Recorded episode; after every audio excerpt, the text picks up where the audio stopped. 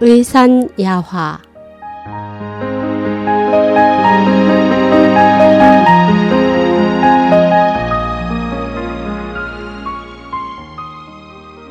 혀로 보는 건강 글 이덕부 중의학에서 설지는 병의 정황과 예후를 판단하고 치료 방법을 결정하는데 아주 중요한 근거가 된다.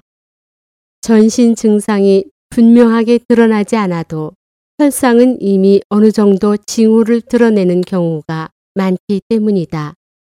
대체적으로 내상으로 인한 병 중 음호한 경우에는 설질이 붉고 진액이 적으면서 혀가 작다. 양호한 경우에는 설질의 색이 옅고 설태가 얇으면서 윤기가 있고 혀의 모양은 두껍고 연약하다.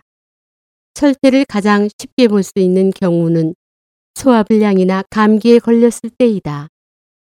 증상이 뚜렷한데 설태가 누런 것은 화가 있는 것이며 설태가 두꺼운 것은 소화불량이다.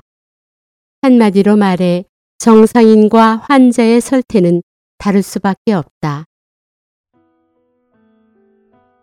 어느 날 한 젊은이가 내게 진료를 받으러 왔다. 그는 온몸이 무겁고 피곤하다고 했다.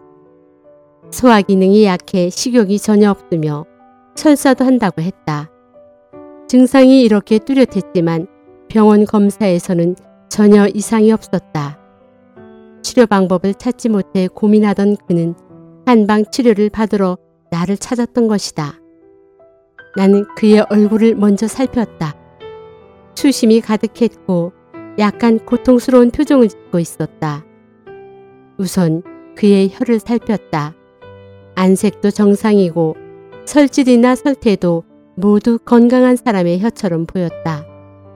난 그가 호소하는 증상과 몸 상태가 맞지 않음을 발견하고 조금 더 자세히 증상을 물었다. 그의 대답은 앞뒤 말이 연결되지 않았고 나는 얼마 지나지 않아 그에게 꾀병이었다는 고백을 들을 수 있었다.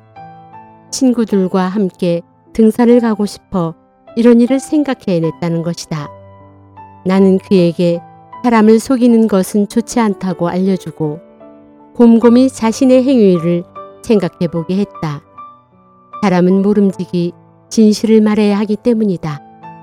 한 번은 혀의 진액이 고갈돼 기능이 상실된 사람이 나를 찾았다.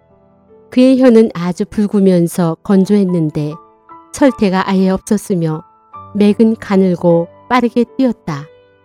그것은 말기 에이즈 환자의 설상이었다.